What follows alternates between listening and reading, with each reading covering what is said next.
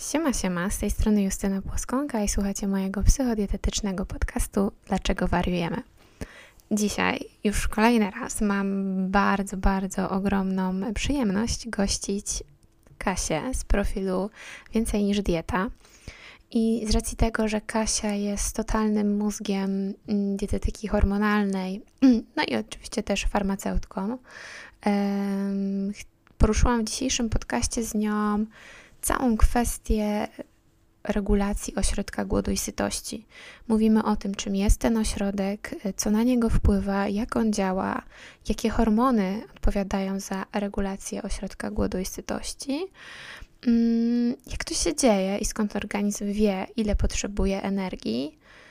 Trochę zahaczamy o teorię set pointu mm, i też mówimy, czy ona według naszego doświadczenia ma sens i co widzimy w gabinecie, a przede wszystkim mówimy totalnie praktyczne rzeczy o tym, jak yy, spaprać sobie ośrodek głodu i sytości i jak go naprawić, jeżeli yy, w wyniku jakichś takich naszych działań te, yy, te regulacje się po prostu troszeczkę rozjechały. Zapraszam Was. Ja się sama mega cieszę e, na ten podcast, bo mamy dzisiaj mówić o regulacji ośrodka głodu i sytości. I ty mnie jesteś takim e, naprawdę, i to szczerze mówię, mózgiem e, hormonów, szczególnie tych kobiecych, bo wiem, że to cię najbardziej jara, ale no wiemy, że hormony to jest po prostu wlał, wylał, naczynia połączone i jedne wpływają na drugie, a te, a te drugie na dziesiąte i tak dalej. E, więc bardzo się cieszę, że dzisiaj też porozmawiamy o tym z punktu widzenia takiego i biologicznego, ale też być może troszeczkę tego farmaceutycznego, bo jak wiesz, też bym chciała Cię o to podpytać e, w kontekście jakichś leków czy, czy suplementów, czy one też mogą nam na tą regulację ośrodka głodu sytości jakoś tam wpływać. Jasne. Ale dobra, zacznijmy od początku. Czym jest w ogóle ten ośrodek głodu i sytości? Co to takiego jest? Bo to tak się często o tym mówi, że, że nie wiem, że jest zaburzona regulacja albo dobra regulacja ośrodka głodu i sytości, ale co to w ogóle jest? Więc ośrodek głodu i sytości to jest po prostu nic innego jak takie miejsce w naszej głowie, e, w bardzo dużym skrócie, e, konkretnie w podzgórzu, e, które odpowiada, które odbiera nasze sygnały o aktualnym stanie organizmu, o tym, czy my potrzebujemy więcej jedzenia, czy mamy go wystarczająco dużo, o tym, jakie mamy potrzeby aktualnie. Tak? Ten ośrodek ma, może nas jakby stymulować do poszukiwania jedzenia, do tego, żeby tego jedzenia jeść więcej, albo może hamować nasz pobór jedzenia, czyli e, sprawiać, że e, na przykład odczuwamy sytość e, i nie potrzebujemy już tego jedzenia, ani nie mamy ochoty go szukać, ani nie mamy ochoty go jeść. Czyli w bardzo, bardzo dużej mierze wpływa właśnie na regulację tego, kiedy my jemy, czy jemy w ogóle, na co mamy ochotę, czego potrzebujemy. Okej. Okay.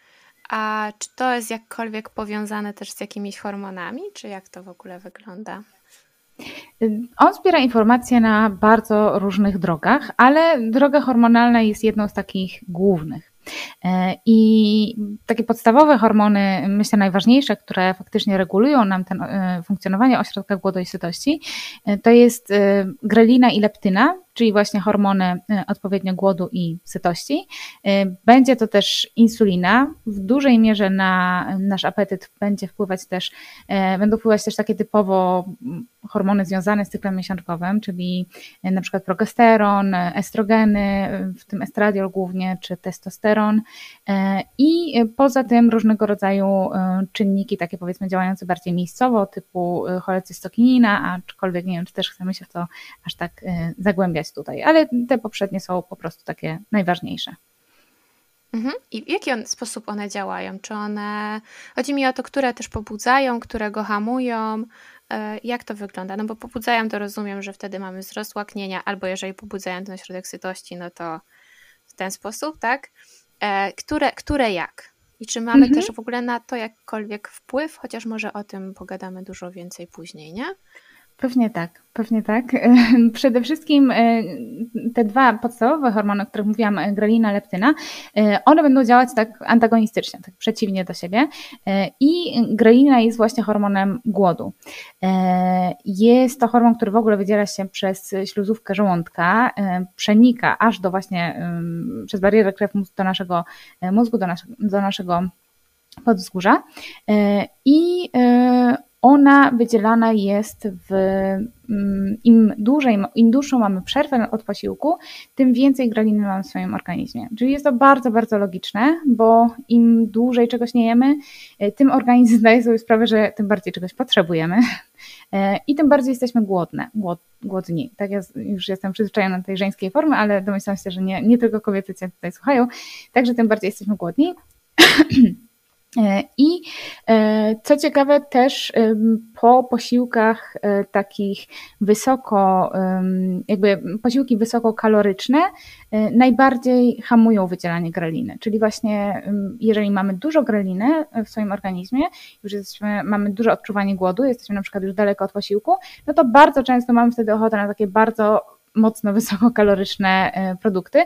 To jest logiczne, tak? Bo długo nie, jadły, nie jedliśmy, nie jadłyśmy i, i organizm po prostu potrzebuje czegoś konkretnego i czegoś już tak powiedzmy łatwo przyswajalnego, czyli jakieś węglowodany, często jakiś tłuszcz, e, klasyczna czekolada, tutaj najlepszy przykład, na którą można się czasem mocno rzucić, jeżeli długo się nie jadło. To, e, i, I myślę w ogóle, że pamiętajmy w kontekście hormonów, E, zwłaszcza tych regulujących głód i sytość, że one są po coś. One wszystkie są po coś i to jest bardzo, każdy z nich jest bardzo, bardzo ważny i nie ma czegoś takiego, że na przykład hormon głodu jest zły, e, bo, no bo po co nam jedzenie, tak jak my chcemy jeść mało, to, to nie, ale do tego pewnie też wrócimy. Nie chcę się tutaj za bardzo rozgadywać.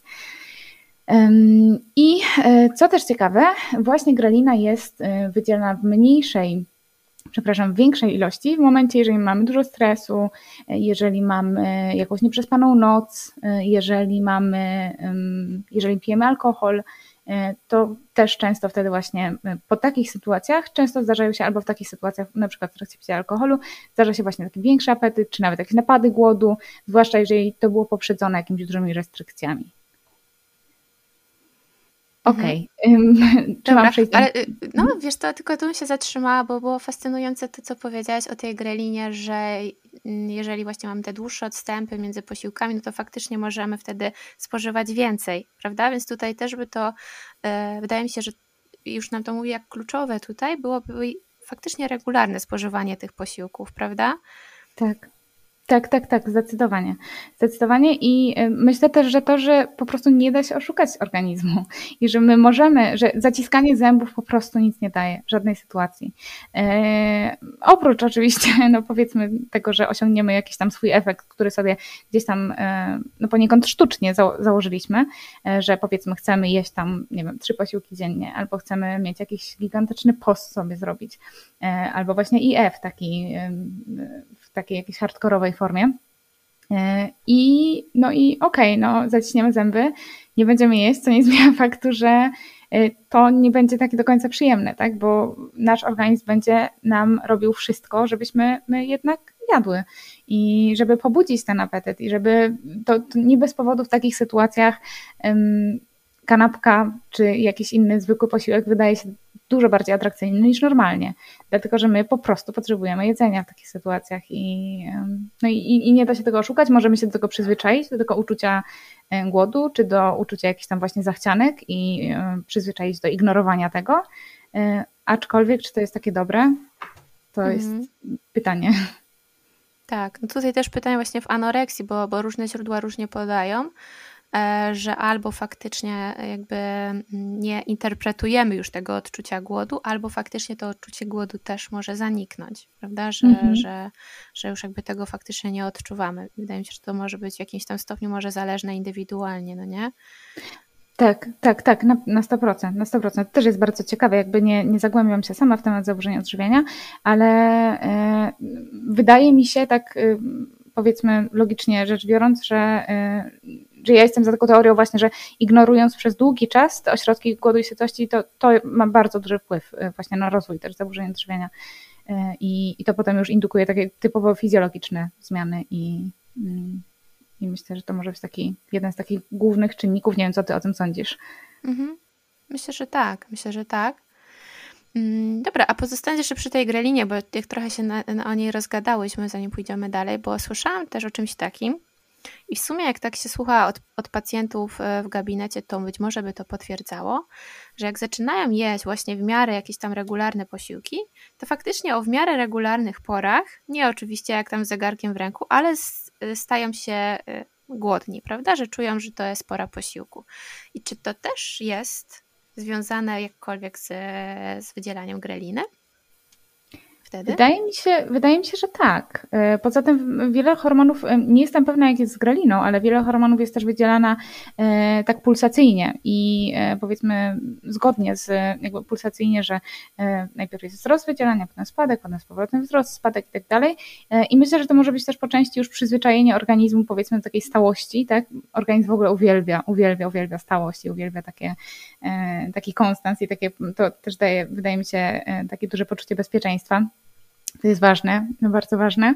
E, I myślę, że może to być związane z e, greliną e, i też czy, czy jest związane, czy nie jest.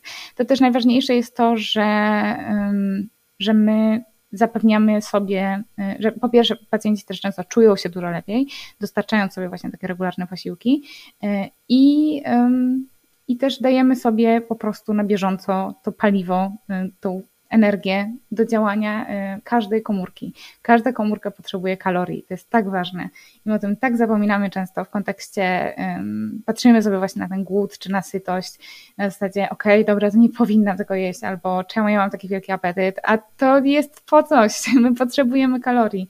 I, y, no i tak samo jest, jakby myślę, że właśnie taki powrót apetytu y, i na przykład to, że powiedzmy kiedyś potrafiłyśmy, czy potrafiliśmy być przez cały dzień bez jedzenia i nie odczuwać głodu i gdzieś tam wieczorem sobie przypomnieć o tym, że o Boże, nic nie jadłam cały dzień i teraz jem pół kuchni, to nie jest dobrze, bo to, że my nie mamy głodu, y, to też znaczy, że jedziemy prawdopodobnie na hormonach stresu, które nam ten głód hamują. I to też znaczy, że to nie jest tak, że my się odżywiamy wtedy energią słoneczną przez cały dzień, ale my korzystamy z gigantycznych swoich zapasów e, i my trawimy po części sami siebie, mamy rozpad mięśni, korzystamy z takich mocnych, z mocnych mechanizmów awaryjnych. E, a w momencie, jak my odzyskujemy to poczucie głodu tak, i robimy się częściej głodni, to jest, to jest dobry znak. To jest znak, że te hormony stresu nam schodzą troszkę i że e, jakby głód jest ważny i, i że organizm z powrotem umie odżywiać się tym, co mu dajemy z zewnątrz, a nie zjada siebie od środka. Jezu, no cieszę się, że to mówisz, bo wiesz, no nie będzie widać na podcaście, ale ty widzisz, jak ja ci no to po prostu przytakuję głową. E, bo tak, i to też się często widzi, nie? E, w gabinecie, nie wiem, jak też u Twoich pacjentów, że faktycznie jest cały dzień na stresie, czyli też ten współczulny układ nerwowy jest po prostu non-stop pobudzony, czyli jest ta walka, ucieczka, walka, ucieczka. No i jak my mamy jakby chcieć jeść, kiedy my jesteśmy cały czas w stanie jakiejś wojny, walki, ucieczki i tak dalej, prawda? I potem faktycznie schodzi ten stres, a my już mamy też zasoby psychoenergetyczne totalnie wyczerpane. I leci. Jest. Nie? Tak. Tak, no. tak, tak, tak. Tak, tak, to też zgadzam się w stu procentach i, i, i to jest piękny sygnał, to co mówisz właśnie, że że odzyskuje się to poczucie głodu. Tak? W momencie, mhm. jak się zaczyna jeść regularnie, to też. I to jest też to, że wydaje mi się, że przez y, pierwszy czas y, po. Y, jakby mm, przez pierwszy okres pracy w ogóle nad y, poczuciem głodu i sytości, wydaje mi się, że przez jakiś czas warto wręcz troszkę się, nie chcę powiedzieć pozmuszać do tych posiłków regularnych, ale spróbować i dać sobie szansę i zaopiekować się swoim organizmem, w sensie dostarczyć sobie tych kalorii, dostarczać sobie regularnie, żeby y, dać sygnał też organizmowi, że jest bezpiecznie, tak, że jest to jedzenie, że są te kalorie i że nie musi już y, powiedzmy tak się spinać i, i fokusować na tym, żeby po prostu utrzymać się nas przy życiu. Przy życiu. Mhm. Tak. No, myślę, że w anoreksji to już typowo, prawda? Bo jak faktycznie wtedy mamy zniesione to uczucie głodu, chociaż tak mówię, nie u wszystkich to występuje, ale u wielu, wielu osób tak, że nie odczuwają jakby tego głodu. Mm, no to, no to co, jak one by się, tak jak powiedzieć, trochę nie zmusiły do tego posiłku, no to praktycznie cały dzień by nie jadły, tak? A tutaj chodzi właśnie o to, żeby jednak nadać jakąś tam strukturę, regularność tych posiłków, żeby zacząć pobudzać, prawda? Zacząć regulować ten ośrodek głodu i sytości, no nie? Bo inaczej tak. W tym wypadku, no to lipa, no jak? Nie? Tak, tak, tak, tak, tak. No nie wyobrażam sobie, jak w sensie w ogóle nie wyobrażam sobie takiej sytuacji, znaczy nie potrafię sobie wyobrazić takiej sytuacji właśnie w ogóle braku poczucia głodu e, i też nie pracuję z takimi osobami. E, także, także też fajnie, że o tym mówisz, bo wydawało mi się, że na przykład w anoreksji czasem gdzieś tam ten głód się pojawia jednak, e, ale mówisz, że to tak jest, że, że każdy posiłek jest wyzwaniem, tak? I każdy posiłek. Często tak. Że bywa tak, że w ogóle tak. tego głodu nie ma tak? Tak, często osoby nie czują albo tak mówię, nie interpretują oznak fizycznego głodu, tak? Albo, albo dopiero jak się gdzieś tam o tym porozmawia, że to nie musi być tak, że burczy w brzuchu, tylko inne oznaki też mogą to dawać, no to wtedy możemy zacząć się przyglądać tym oznakom, prawda?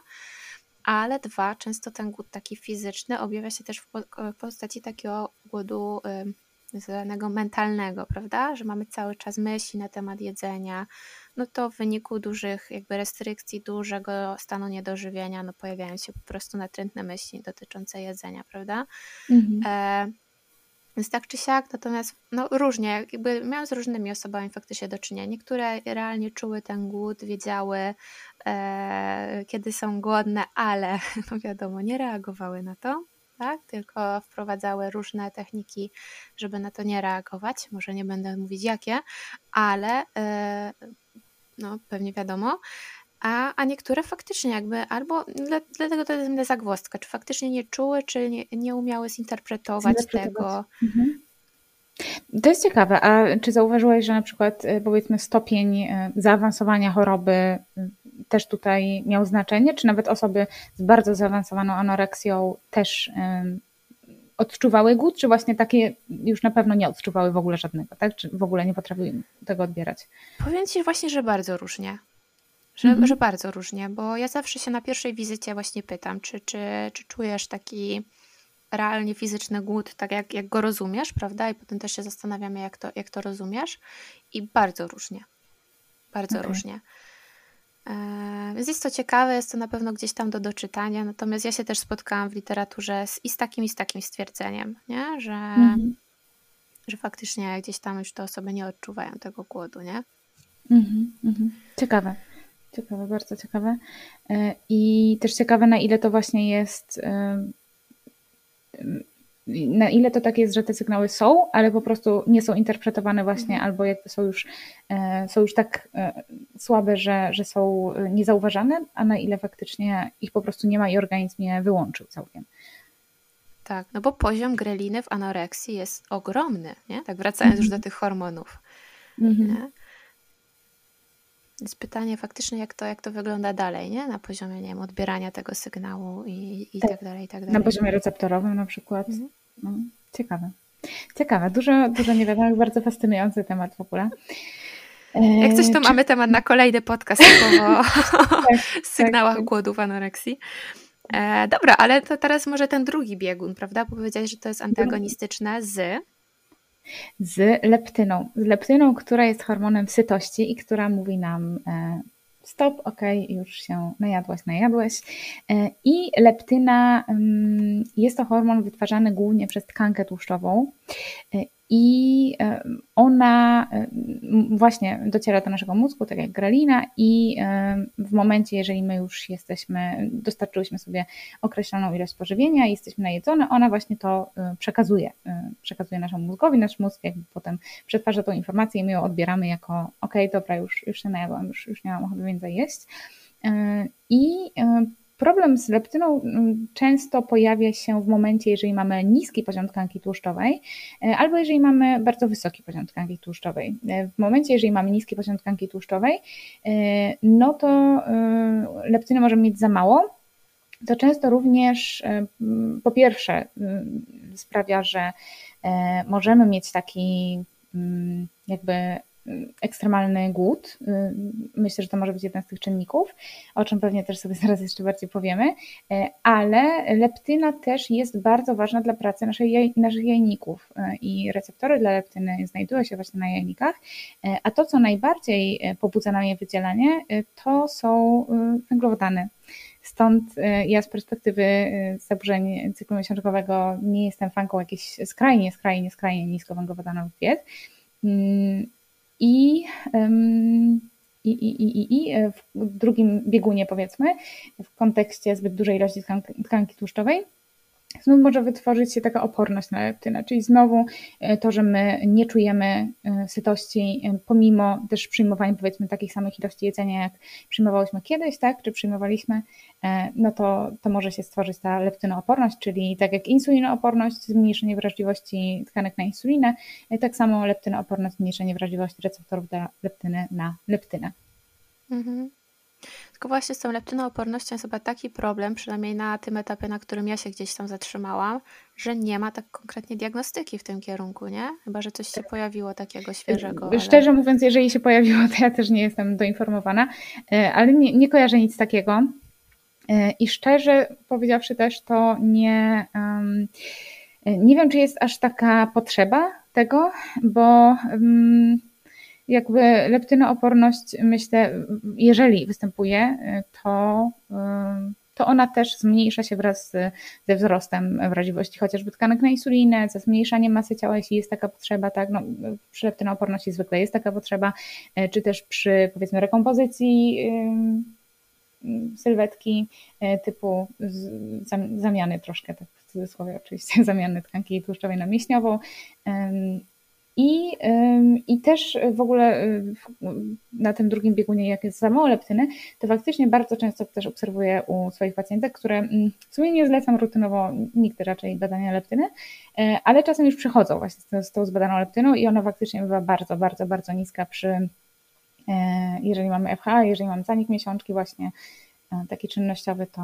i, i niski poziom tkanki tłuszczowej, ta leptyna naprawdę bywa niziutka i, i też e, wtedy dlatego bardzo polecam troszkę zwiększenie, sfokusowanie się na węglowodanach i, i to też pozwala nam tą leptynę podnieść, co, co znowu e, często jest tym czynnikiem takim głównym odblokowującym potem cykl miesiączkowy. Mhm. Okej. Okay. Zastanawiam się, bo, czy to wtrącać, czy nie wtrącać, ale ja słyszałam mhm. kiedyś o.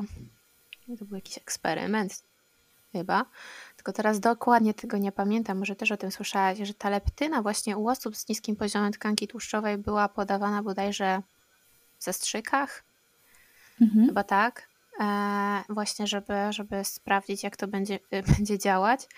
No tylko, że to takie błędne koło, no nie? Bo jeżeli ktoś ma niski poziom tkanki tłuszczowej, jest podana leptyna, no to też nie rozwiązuje problem, problemu, no bo mhm. ona też hamuje to łaknienie, prawda? Więc tutaj to nie jest rozwiązaniem. Nie? Tak, bo ty mówisz w kontekście leczenia, tak? W kontekście farmakoterapii. Tak, tak, tak, tak. Okay, tak, okay. No. Nie, to nie słyszałam o tym, ale w sumie nie jestem zdziwiona. no tak, no jakby teoretycznie fajnie, tak? No jest mało leptyny, podajemy więcej leptyny i, i jest dużo leptyny, super, ale to, to nie jest to, tak? To jeżeli komuś zależy powiedzmy na takim efekcie, że że był ten ekstremalny głód y, i, i chce ktoś, żeby zniknął, no to pewnie zadziała. Ale jeżeli komuś zależy na efekcie, powiedzmy, być zdrową osobą i też uregulować sobie e, tak raz, raz a dobrze, może niekoniecznie raz a dobrze, bo to też jest ciągła praca, to też myślę, że warto podkreślić, e, ten, e, te ośrodki głodu i sytości, to, to obawiam się, że może to być słabe rozwiązanie w tym kontekście. Tak, i myślę, że w takim momencie muszę to powiedzieć, żeby to dobrze wybrzmiało. Słuchajcie, to nie jest rozwiązanie. E, hamowanie ekstremalnego głodu nie jest ani trochę dobrym pomysłem i żadne tutaj triki wokół tego e, nie wyprowadzą Was ze stanu niedożywienia, tak? A, no to jest jakby ideą tak, tego, tego wzmożonego też łaknienia po okresie długich restrykcji długiego niedożywienia. Więc e, żeby wam nic takiego naprawdę nie chodziło po głowie, tak? Tak, Bo tutaj, tak. tutaj nie, nie Ja bym się nie zdziwiła, jakby, e, nie, dobra, może nie będę mówić, ale nie zdziwiłabym się, jakby gdzieś tam w czeluściach internetu e, niestety takie drastyczne rozwiązania były dostępne, ale to jest kompletnie w ogóle nie, niebezpieczne i nie, jakby nie, nie polecamy nie tą drogą, nie, nie o to chodzi. I też znów podkreślam, że głód jest po coś i taki ekstremalny głód też jest po coś i z jakiegoś powodu się pojawia.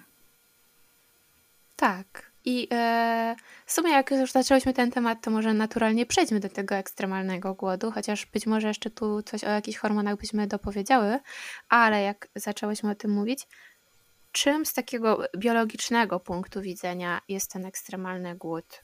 I dlaczego on właśnie z tego, z tego biologicznego punktu widzenia może się zdarzać? Mhm. Myślę, że taki ekstremalny głód ma podłoże zarówno takie psychologiczne, jak i takie czysto fizjologiczne. To znaczy, że my go odczuwamy często po bardzo długich restrykcjach, zwłaszcza po długim czasie, myślę, takiego ignorowania też tych sygnałów swoich głodu i sytości, przede wszystkim głodu. I też po Mm, myślę o takich złych relacjach z jedzeniem. Po tym, jeżeli przez długi czas część produktów na przykład była dla nas bardzo zakazana i, i taka w ogóle no, zła na, na liście, że nie mogę I tego teraz jeść. jest bardzo atrakcyjna, nie? Tak, tak, tak. To, to jest logiczne, że organizm po prostu po jakimś czasie pęknie albo w, znaczy pęknie. W pewnym momencie, jeżeli my próbujemy zacząć jeść normalnie e, i włączać sobie różne produkty, myślę, że może, e, że pod kątem psychologicznym jest to normalne, że mamy na nie dużo większą ochotę, bo wreszcie też dajemy sobie samej e, sygnał, że to jest dostępne, że te, że, tego, że to możemy sobie po prostu zjeść, że mamy wystarczającą ilość pożywienia, e, ale organizm też musi się przez jakiś czas upewniać w tym. I myślę, że stąd jest taka gigantyczna ochota na niektóre produkty i taki ogromny, ogromny głód. E, I, i myślę, że to jest bardzo właśnie uzasadnione i, i też czy potrzebne? No właśnie, czy to jest potrzebne Twoim zdaniem? Znaczy ogólnie jako ekstremalny głód? Mówisz, czy... Mhm, to znaczy, tak, tak, pod, y, może nie pod kątem takim fizjologicznym, ale takim psychologicznym. Czy myślisz, że to mhm.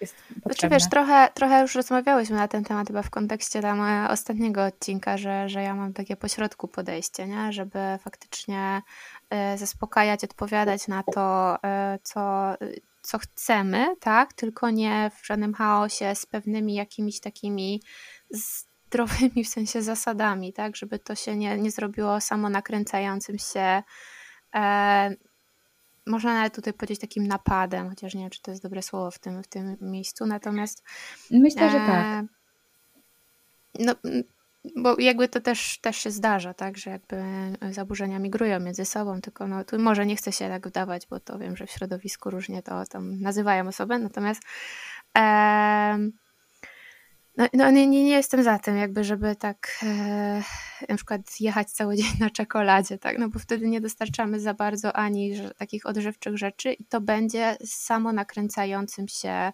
mechanizmem, właśnie potęgującym nawet większe jeszcze łaknienie, tak? I oczywiście, że nam chodzi, żeby e, uzupełnić, odbudować organizm i tak dalej, tylko żebyśmy miały w miarę spoko bazę, prawda? Czyli do, nie wiem, spoko śniadanie, drugie obiad, podwieczorek, kolacja, czy ile tam chcemy posiłków. I jeżeli będziemy mieć nadal ochotę, no to do tego sobie albo zwiększamy porcje, do tego sobie dokładamy coś, prawda? Mm, e, nie jakby bazujemy tylko na tych produktach, tak. prawda? Bo, bo to nie o to chodzi.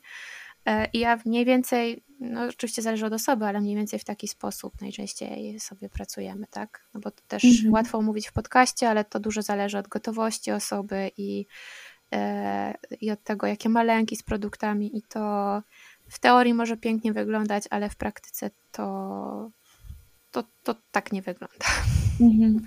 Tak, tak, tak. W ogóle myślę, że praca z, w ogóle z regulacją apetytu y, jest taką pracą bardzo trudną, ze względu na to, wyjątkowo trudną, ze względu na to, że poczucie apetytu czy poczucie sytości, wydaje mi się, że to są tak silne odczucia, z którymi jest ciężko bardzo w jakikolwiek sposób, ciężko je naginać w jakikolwiek sposób. I ciężko zachować w takich momentach świadomość, mam wrażenie. I, i to, jest, to jest myślę, że bardzo, bardzo, bardzo trudne. Dlatego myślę, że tym bardziej ważne jest właśnie takie zaopiekowanie się sobą, żeby nie, nie było tego jedzenia w takim chaosie, nie wiem, prosto z garnków, tylko fajnie usiąść, jeść sztućcami, e, bo, bo różnie to wygląda, prawda, potem. E, no jakby no regularnie i tak dalej, no bo jeżeli będziemy jednak bazować na, no, na tej wspomnianej tylko czekoladzie, no to też nie będzie wpływać na regulację wspomnianego ośrodka głodu sytości, no nie? Mhm. Tak, tak, tak, tak, tak. I to też nie będzie sprzyjać potem jeszcze w ogóle odżywieniu organizmu, w związku z czym e, będziemy jeszcze bardziej mieć ochotę na różnego rodzaju produkty, bo też myślę, że nie dostarczając sobie pewnych składników, ja bardzo mocno wierzę w to, że, że nasze zachcianki też są po to, żeby je sobie uzupełnić. I yy, tak, ostatnio nawet bardzo, yy, to też w sumie mogę wyciągnąć teraz, bo ostatnio mam bardzo, bardzo dużo przemyśleń, przemyśleń na ten temat, yy, na temat tego, że że my często tak się skupiamy na różnego rodzaju produktach light e, i takich e, fit i nie wiadomo co, e, a tak naprawdę pozwalając sobie też na takie proste wersje zwykłego tłuszczu, czy w sensie na przykład jakiegoś tłustego twarogu, czy jogurtu zwykłego zamiast light, czy greckiego, czy cokolwiek takiego, czy, czy na przykład jakiś zwykły owoc, czy łyżeczka miodu, to wszystko jest tak bardzo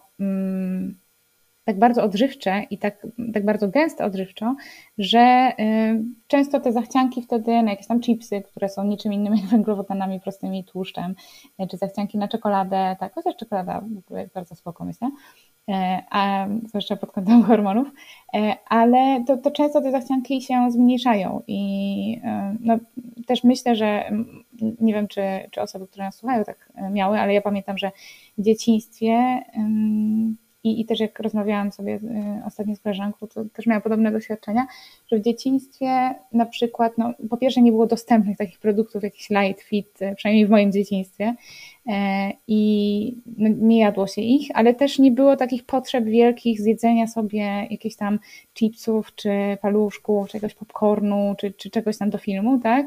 E, czy w ogóle przegryzienia codziennie czegoś słodkiego, bo po prostu były proste, zwykłe produkty i, i i tyle.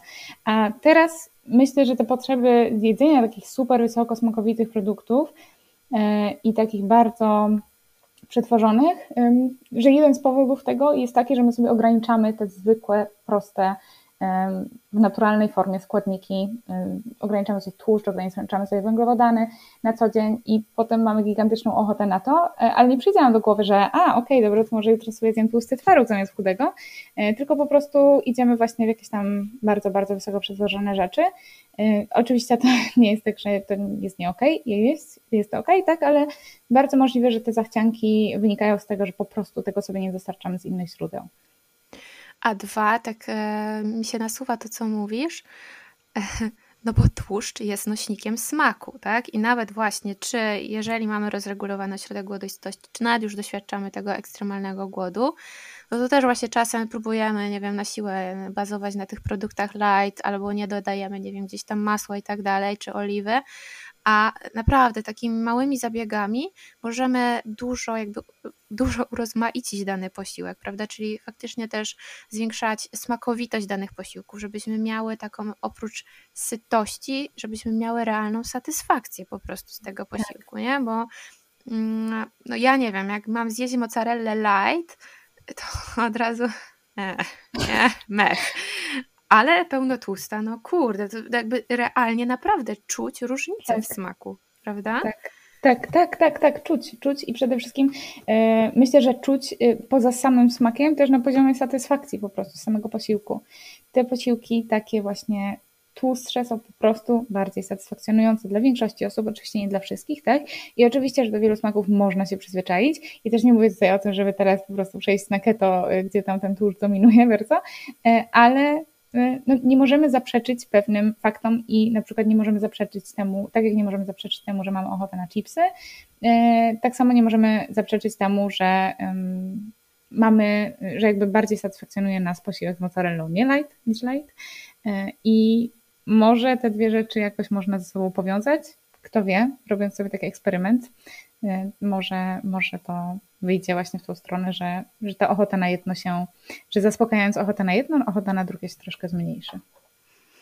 i właśnie użyłaś też słowa kluczowego jak eksperyment, a eksperyment wiąże się z samoobserwacją, samoświadomością, samoobserwacją i wydaje mi się, że to jest w ogóle tutaj turbo ważne, żebym wiedziała, co się ze mną dzieje w danym momencie, z czego to może wynikać i jak ja faktycznie realnie z poczuciem sprawczości, na tyle, na ile jest to możliwe, mogę na to zareagować, no nie?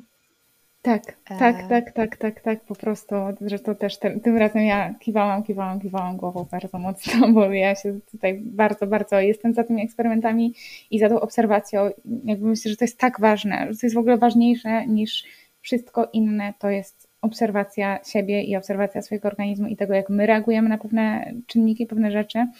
Mm i myślę sobie też, e, ostatnio sama wydałam e, nawet takiego workbooka e, o samoobserwacji, który w sumie będzie się u mnie pojawiał okresowo, także, także to może tak od razu wspomnę, ale w ogóle nie potrzebujecie też workbooka żadnego do tego, żeby się obserwować. Wystarczy zeszyt i traktowanie, jakby mm, zapisywanie różnych rzeczy, obserwowanie może, może nawet niekoniecznie tego, co jemy, tak? Może naszych jakichś objawów żołądkowo-jelitowych, czy wypróżnień, czy e, obserwowanie nastroju, to też jest świetna sprawa, czy tego, ile my godzin śpimy, czy mm, jeżeli mamy powiedzmy tendencję do e, picia małej ilości wody, to ile wody pijemy, czy dużej ilości alkoholu, to ile alkoholu pijemy i na przykład nastroju też jednocześnie, czy właśnie na objawów żołądkowo-jelitowych. Można tyle rzeczy obserwować, można z tego tyle wyczytać, że to jest w ogóle tak piękne e, i bardzo, bardzo, bardzo, bardzo, bardzo polecam. Tak, tak. Ja od e, mojego powrotu, no jeszcze nie pełnego, ale powiedzmy jakiegoś tam minimalnego powrotu e, do pracy teraz po urodzeniu, a właściwie nie, e, no może na palcach jednej ręki mogłabym policzyć, ile jadłospisów ułożyłam. Pracuję głównie na dzienniczkach. I ten dzienniczek jest faktycznie jakby dostosowany do danej osoby, tak, właśnie w zależności co my chcemy obserwować i tak dalej. I oczywiście to jest połączone z jakąś tam edukacją, ale głównie samoobserwacja, prawda? I e, no i wydaje mi się, że to jest dużo, dużo właśnie bardziej takie kluczowe, tak? Że, żebyśmy się uczyli swojego organizmu, jak on reaguje na, na dany posiłek, jak, jak my się czujemy z danym poziomem sytości, jak my się czujemy z danym poziomem głodu, czym się ten głód, a czym się ta sytość u nas objawia, prawda? Nie tylko na poziomie żołądkowym, ale też innym, prawda? Więc to, to myślę, że też jest takie bardzo cenne. Bardzo cenne i myślę, że w taki sposób dużo więcej mamy szansę się nauczyć. I, i te wnioski, jakby te obserwacje, które robimy, myślę, że jak my sami zrobimy obserwacje, a nie ktoś nam powie, zrób to, to, to, tamto, siamto, to wtedy my to tak, tak bardziej to jakoś do nas dociera i tak bardziej się to, to się czuje po prostu wtedy i, i się to widzi, tak, i się obserwuje, i się czuje, i jest dużo takich momentów, aha. E, I co do samych jadłospisów, to powiem Ci w ogóle, że ja teraz mam taki czas, że e, całkowicie zrezygnowałam z pisania jadłospisów e, i jest to, to jest z kolei eksperyment trochę dla mnie, jak to się sprawdza, aczkolwiek na razie sprawdza się świetnie. Przed każdą konsultacją też wysyłam właśnie taki dzienniczek samoobserwacji, żeby ktoś mi tam zapisywał y, przez tydzień y, różnego rodzaju objawy y, i, i też właśnie dzienniczek żywieniowy i tak dalej. I, I na tym sobie pracujemy, a potem pracujemy sobie głównie na zaleceniach, takich powiedzmy rozszerzonych, na różnego rodzaju nawykach, co jest moim zdaniem świetne i, i na razie sprawdza się to super.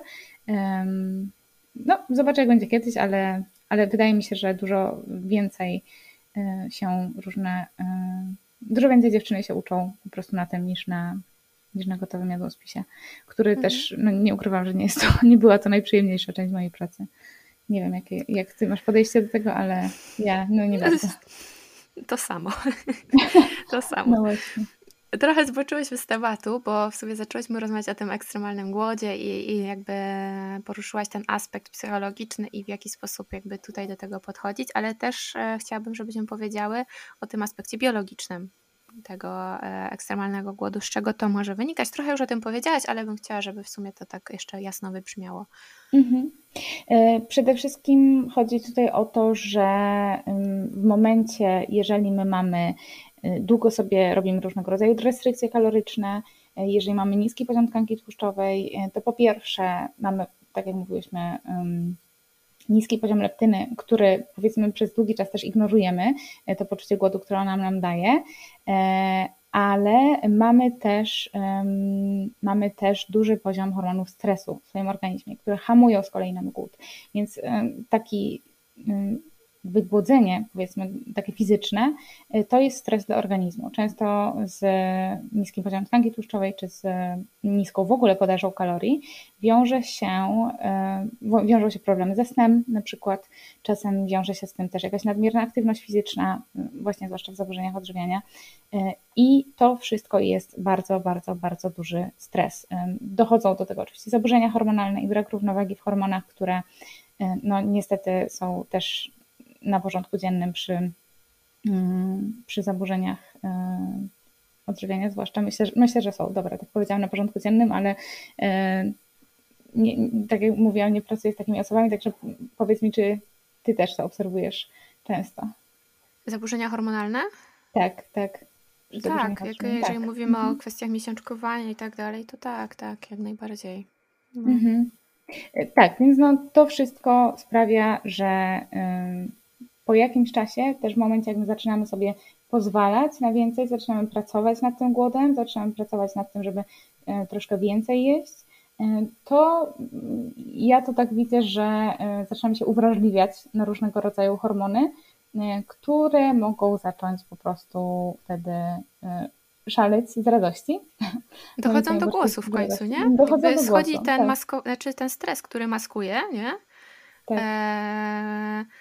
No a, ojejku, a, a tutaj jakby yy, w końcu dochodzi to do głosu. No.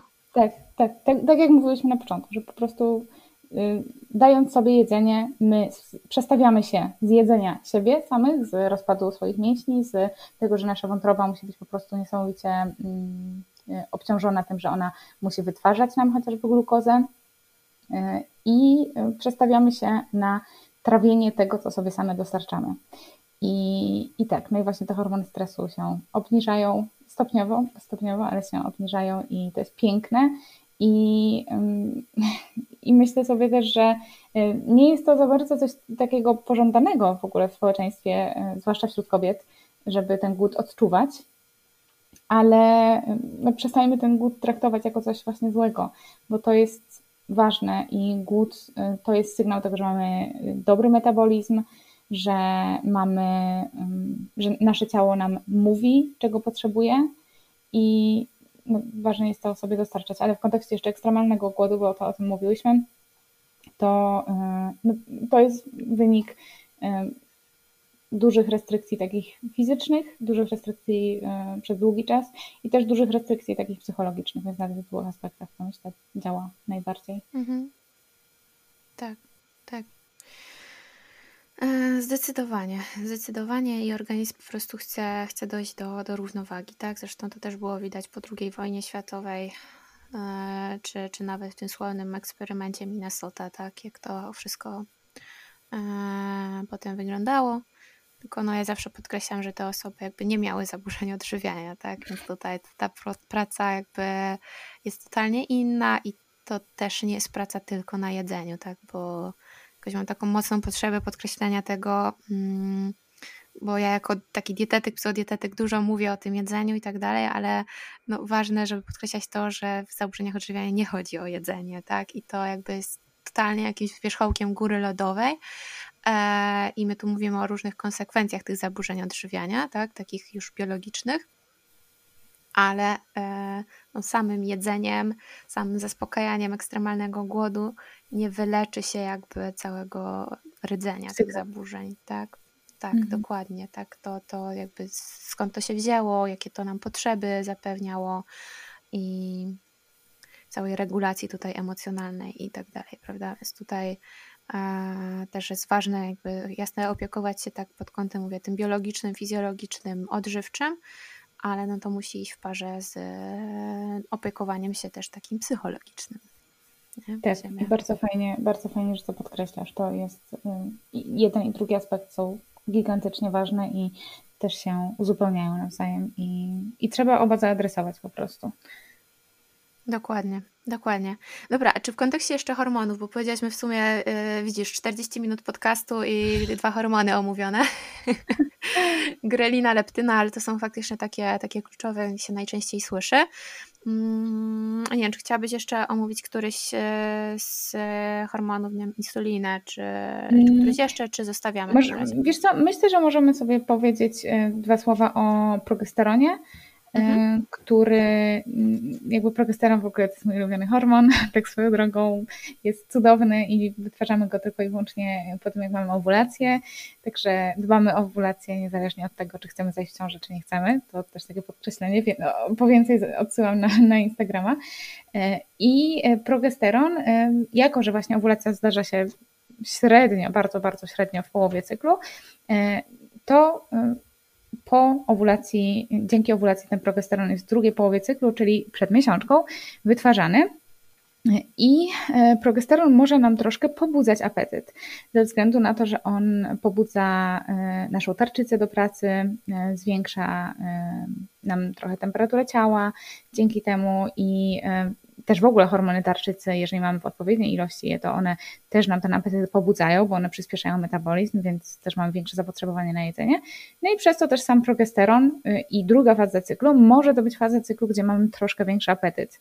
E, aczkolwiek troszkę większy, nie mam na myśli tutaj napadów głodu znowu na czekoladę czy na inne chipsy, e, bo to wszystko może się wiązać, y, takie, y, znów taki ekstremalny głód, który część kobiet, nie chcę może tego porównywać do takiego ekstremalnego głodu w zaburzeniach odżywiania, aczkolwiek myślę, że to może być coś podobnego e, w odczuciach. Część kobiet ma właśnie w drugiej fazie cyklu, y, zwłaszcza kobiet, które nie mają owulacji, taki bardzo, bardzo, bardzo silny, taki pierwotny wręcz głód i takie napady głodu właśnie przez niski progesteron. E, I e, jeżeli mamy odpowiedni jego poziom, e, to mamy tylko delikatnie pobudzony ten apetyt. A jeżeli go w ogóle nie mamy, tak, to wtedy niestety tutaj jakby też rzecz wchodzi z insuliną, to zupełnie inna sprawa. Ale generalnie druga faza cyklu to jest faza cyklu, gdzie możemy mieć troszkę większy apetyt i też pozwalajmy sobie na to i um, uhonorujmy ten głód swój większy i dajmy sobie to więcej kalorii i, i to jest ok. I też myślę, że nie możemy od siebie oczekiwać w ogóle y, jako kobiety, żeby przez cały cykl się czuć tak samo i żeby każdego dnia mieć taki sam apetyt, bo nasze hormony w ogóle nie są stałe, one tak sobie fluktuują i to też jest bardzo, bardzo ładne. E, I na wykresie wygląda też bardzo ładnie swoją drogą. Uwielbiam te wykresy e, tego, jak te hormony się zmieniają w ciągu cyklu. E, I, no i właśnie, i myślę, że to trzeba bardzo uszanować i jeżeli mamy jakiś większy apetyt, to to jest po coś. Pewnie po to, że mamy na przykład, jesteśmy właśnie po ovulacji i mamy troszkę więcej hormonów tarczycy, tak większe zapotrzebowanie energetyczne, nie jakoś dużo większe, ale też tym się nie przejmujmy, nie fokusujmy się też na tych kaloriach tak bardzo, tak, bo to się wyrówna, bo potem na przykład na początku cyklu znowu możemy mieć mniejszy apetyt. To się wszystko wyrówna. Tak, ja, ja widziałam dane między 100 a 300 kilokalorii. Tak, nie wiem, tak, tak. tak. E, tak, mniej, mniej, więcej to jest tak, aczkolwiek ja sobie myślę, że, że to jest znowu pewnie tak indywidualna, indywidualna. sprawa tak, i że u każdej kobiety na pewno to wygląda inaczej. Um, ja Ciężko to w ogóle zmierzyć jakkolwiek, nie? Ale ja też często jak mówię właśnie pacjentkom, że to jest właśnie normalne i jak najbardziej powinniśmy w odpowiedni sposób na to odpowiedzieć.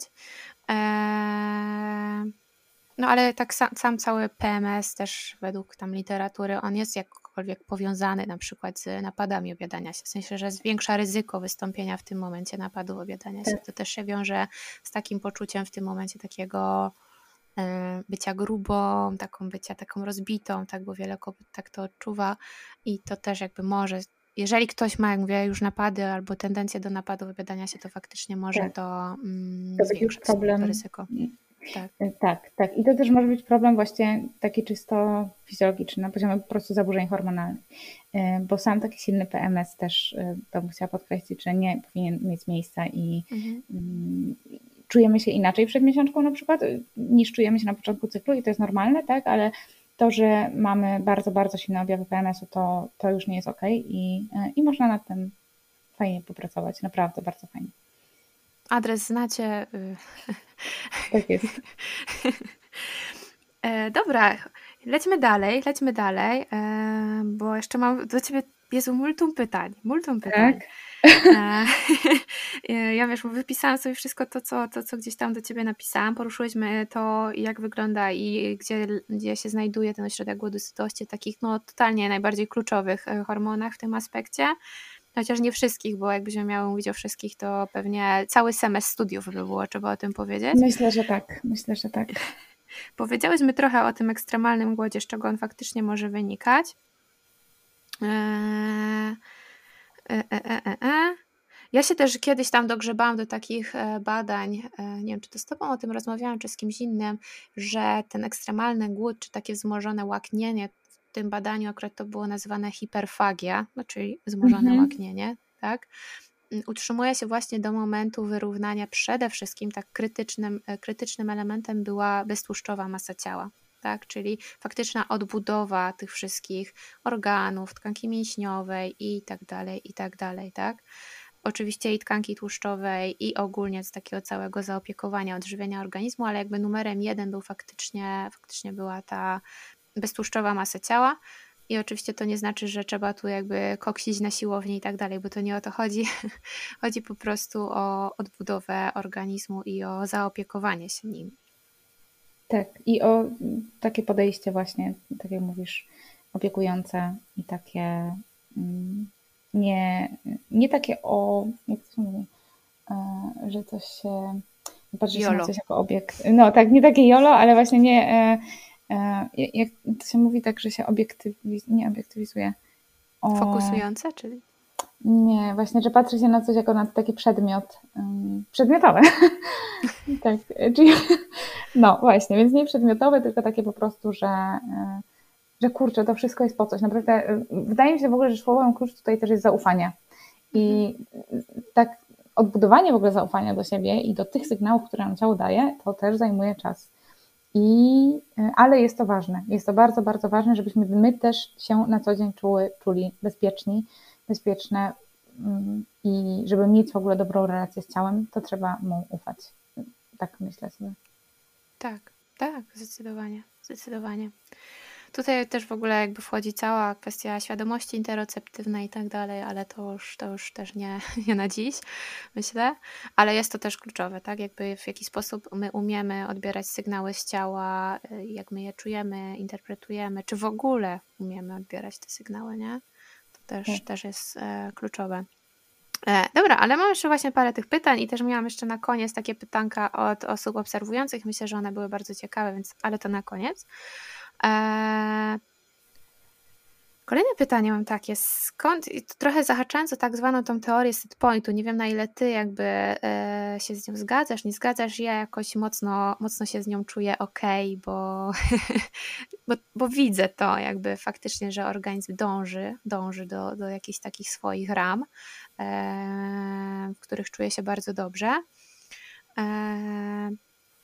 I, I właśnie chciałam się ciebie zapytać, jak to się dzieje, że właśnie są ludzie, którzy e, potrafią jakby w ogóle jakby wiesz, no jakby jedzą w miarę okej, okay. chodzi mi w miarę okej, okay, że nie wiem, nie stołują się tylko i wyłącznie dzień w dzień, 100% nie wiem, w fast foodzie, e, tylko jedzą sobie jakieś tam domowe jedzonko od czasu do czasu, wiesz, jakieś tam imprezki i tak dalej, ale utrzymują tą masę ciała e, mniej więcej stałą w ciągu całego życia. Wiadomo, z jakimiś tam wahaniami, które są totalnie normalne, no nie? Ale są tacy ludzie. Hmm, czy to też będzie jakkolwiek właśnie powiązane z tym ośrodkiem głodu i sytości? Ja myślę, że bardzo. I co do samej teorii setpointu, to ja raczej się z nią zgadzam. I mm, tak, raczej na pewno, aczkolwiek e, uważam, że jestem też za tym, że ten set point może się troszkę zmieniać na przestrzeni życia, mhm. E, w zależności od też, e, jakby, że organizm dostosowuje się do nowych warunków i może ustalić jakiś tam nowy set point. Tak, bo tu y, właśnie to myślę, że jest ważne, żeby powiedzieć, że to nie jest jakaś jedna określona masa ciała, którą mamy, y, tylko widełki, prawda? Tylko widełki tak. i to jest właśnie różne punkty nastawcze, tak? W zależności co się dzieje w naszym życiu, prawda? Tak. Tak, tak, tak, tak.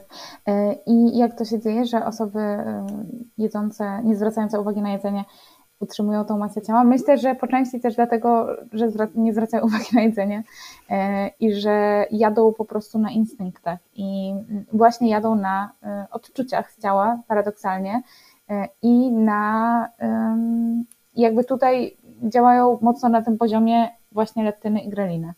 I myślę, że to jest to, że, że one się nie zastanawiają często, co jedzą. I oczywiście, że też jedzenie mm, produktów takich bardzo wysoko przetworzonych i, i bardzo słaba dieta, to, to nie jest coś super, tak?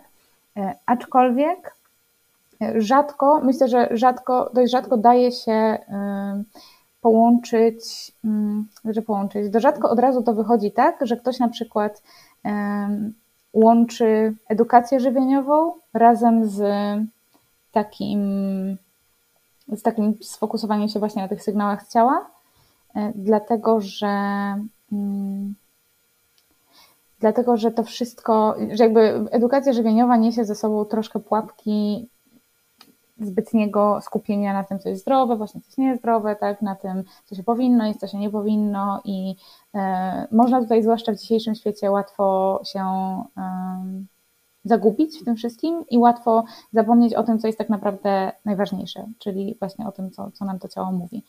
I stąd wydaje mi się, że często są takie dwa skrajne światy. Są ludzie, którzy kompletnie jakby skupiają się tylko na tym, co, co się powinno jeść, w jaki sposób się powinno jeść i tego ciała nie słuchają, albo są ludzie, którzy właśnie całkiem gdzieś tam jadą na nawykach i na tych, na, na tym, że o jestem głodna, mam pod ręką coś tam, tak to sobie to zjem.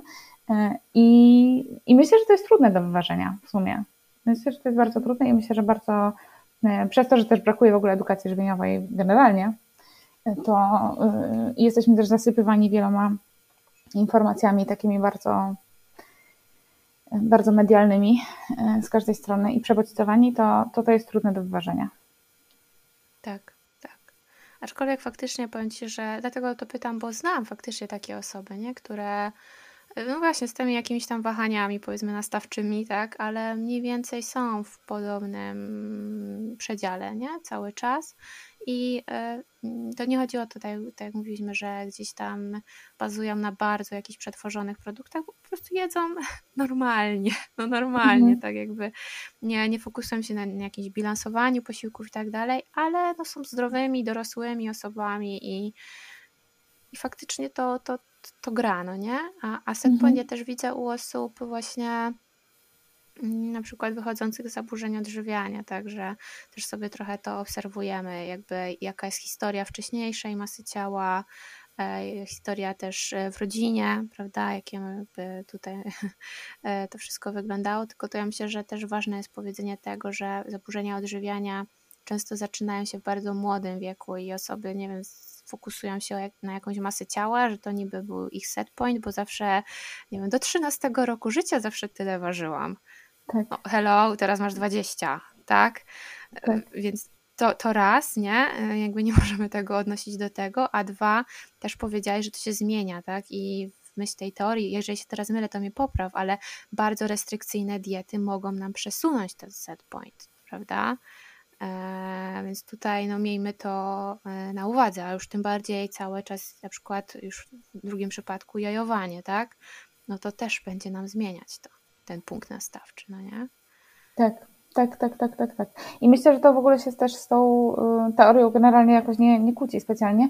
I e, to, co mówisz o restrykcyjnych dietach, ale to samo z, mm, z, ze zwiększaniem masy ciała i z tym, jeżeli my tyjemy, bo właśnie też spotykałam się jakiś czas temu z taką krytyką setpointu, że no, gdyby to była prawdziwa teoria, to byśmy nie mieli na przykład e, epidemii otyłości, e, no a myślę, że to wszystko się um, jakby nie kłóci ze sobą, bo znów e, osoby z otyłością często mają właśnie taką samą masę ciała przez długi czas przez całe życie, tak? I to też jest jakby ten nowy set point, to po pierwsze, który jest ustalany i w jedną, i w drugą stronę, moim zdaniem. Tu też mnie poprawia, jak się mylę, że w jedną i w drugą stronę ten set point może się zmieniać właśnie poprzez czasowe ignorowanie tych sygnałów głodu i sytości. Mm, tak mi się wydaje, że to ma duży wpływ. co ja planuję nagrać z jedną osobą e, typowy odcinek o setpoincie, więc wtedy myślę, że poruszę wszystkie te kwestie, bo ja też e, nie jestem typowym, stuprocentowym ekspertem w tym temacie. Wiem, ile wiem mhm. I, i to gdzieś obserwuję i u siebie, i u pacjentów. Trochę w literaturze też, ale wiesz, e, właśnie planuję, planuję taki odcinek, żeby, żeby rozwiać wszystkie takie wątpliwości i mam już upatrzoną osobę ku temu. To na pewno przesłucham.